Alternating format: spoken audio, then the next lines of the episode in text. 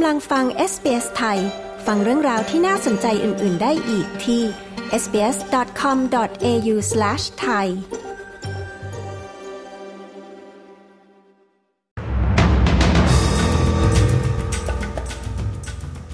เตือนประชาชนฝั่งตะวันออกของรัฐวิกตอเรีย เฝ้าระวังระดับน้ำท่วม นายกรัฐมนตรีออสเตรเลีย ยืนยันโหวต The Voice สร้างเอกภาพคณะรัฐมนตรีหารือเกี่ยวกับความปลอดภัยของเด็กที่นครโฮบาร์ต ติดตามสรุปข่าวรอบวันจาก SBS ไทย 6 ตุลาคม 2566 กับดิฉัน ชยดาพาว หน่วยงานบรรเทาสถานการณ์ฉุกเฉินยังคงทำงานกู้ภัย ช่วยเหลือบ้านเรือนและพื้นที่การเกษตร ที่มีน้ำท่วมขังทั่วภาคตะวันออกของรัฐวิกตอเรียมีการออกคำเตือนอพยพในพื้นที่ Port of Sale ท่ามกลางความกังวลว่าน้ำในแม่น้ำทอมสันอาจเพิ่มสูงขึ้น จนกลายเป็นอุทกภัยร้ายแรงในเช้าวันศุกร์ประชาชนในพื้นที่ดังกล่าวได้รับแจ้งว่าไม่ปลอดภัยที่จะกลับเข้าเมือง และควรอพยพไปอยู่ในพื้นที่ที่สูงที่สุด เท่าที่จะเป็นไปได้ พื้นที่ที่มีความเสี่ยงได้แก่ พื้นที่ที่ใกล้ถนนและซูเปอร์ไฮเวย์ต่างๆ เช่น South Gippsland Highway, Sale Motorway, Dargo Street และพื้นที่ที่อยู่ใกล้แม่น้ำทอมสัน เจ้าหน้าที่ประจำรัฐวิกตอเรียเชนแม็กไบรกล่าวว่าเขายังกังวลเกี่ยวกับชุมชนรอบๆ วังการัตตาด้วย ขอให้ประชาชนที่อาศัยในรัฐวิกตอเรียตะวันออก ติดตามข่าวสารและการแจ้งเตือนของรัฐ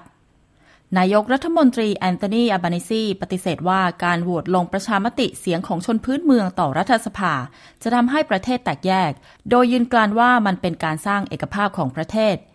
เขากล่าวว่ามีข้อมูลที่ไม่ถูกต้องมากมายเกี่ยวกับการลงประชามติครั้งนี้ และเรียกร้องให้ผู้มีสิทธิ์เลือกตั้งค้นหาและวิเคราะห์ข้อมูลด้วยตัวเอง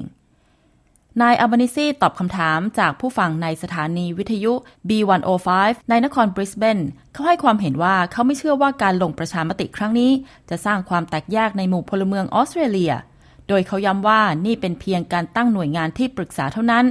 แนวคิดดังกล่าวมีจุดมุ่งหมายเพื่อสร้างเอกภาพให้กับประเทศ นอกจากนี้เขายังเชิญชวนให้ผู้คนค้นหาข้อมูลที่เชื่อถือได้ ก่อนลงคะแนนเสียง ชาวออสเตรเลียหลายพันคนที่มีภูมิหลังเป็นผู้ย้ายถิ่น จะต้องลงคะแนนเสียงในการลงประชามติ เสียงของชนพื้นเมืองต่อรัฐสภา และกลุ่มนี้ตกเป็นเป้าหมายของผู้รณรงค์จากทั้งฝ่ายเห็นด้วยและไม่เห็นด้วย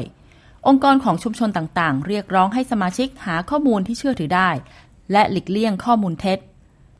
คุณเอวาฮุเซน ซึ่งเป็นอดีตผู้ลี้ภัย และเป็นผู้อำนวยการฝ่ายพัฒนาและเสริมสร้างความสัมพันธ์ ขององค์กรโพลารอนซึ่งเป็นองค์กรผู้ให้บริการด้านข้อมูลของการลงประชามติเสียงของชนพื้นเมืองต่อรัฐสภาในภาษาต่างๆ คุณฮุเซนกล่าวว่าชุมชนพหุวัฒนธรรมไม่ได้รับข้อมูลเพียงพอเกี่ยวกับการลงประชามติ รัฐมนตรีกระทรวงศึกษาธิการของออสเตรเลียได้รับฟังบรรยายสรุป จากองค์กรอิสระเกี่ยวกับความปลอดภัยของนักเรียนต่างชาติ ท่ามกลางข้อกล่าวหาเรื่องการล่วงละเมิดทางเพศที่เกิดขึ้นบ่อยครั้ง การประชุมของคณะรัฐมนตรีในนครโฮบาร์ตเพื่อหารือเกี่ยวกับความปลอดภัยของเด็ก โดยเน้นไปที่ภาคการศึกษาอีกครั้งหนึ่งหลังจากมหาวิทยาลัยต่าง ๆ ถูกตำหนิจากการดำเนินงานเกี่ยวกับข้อร้องเรียน เรื่องการล่วงละเมิดทางเพศ ตำรวจสาพันธรัฐและหน่วยงานควบคุมคุณภาพการศึกษา และการดูแลเด็กแห่งออสเตรเลีย หรือซีควายังได้บรรยายสรุปแก่บรรดารัฐมนตรี เกี่ยวกับการสอบสวน ผู้ถูกกล่าวหาว่ากระทำความผิดข่มขืนเด็กเกือบ 100 คน ในศูนย์ดูแลเด็กมาเป็นเวลากว่า 15 ปี และทั้งหมดคือสรุปข่าวรอบวันจาก SBS ไทย 6 ตุลาคม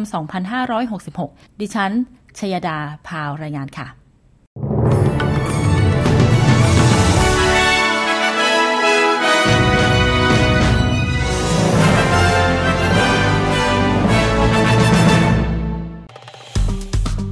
กดไลค์แชร์ และแสดงความเห็นไป follow SBS ไทยทาง Facebook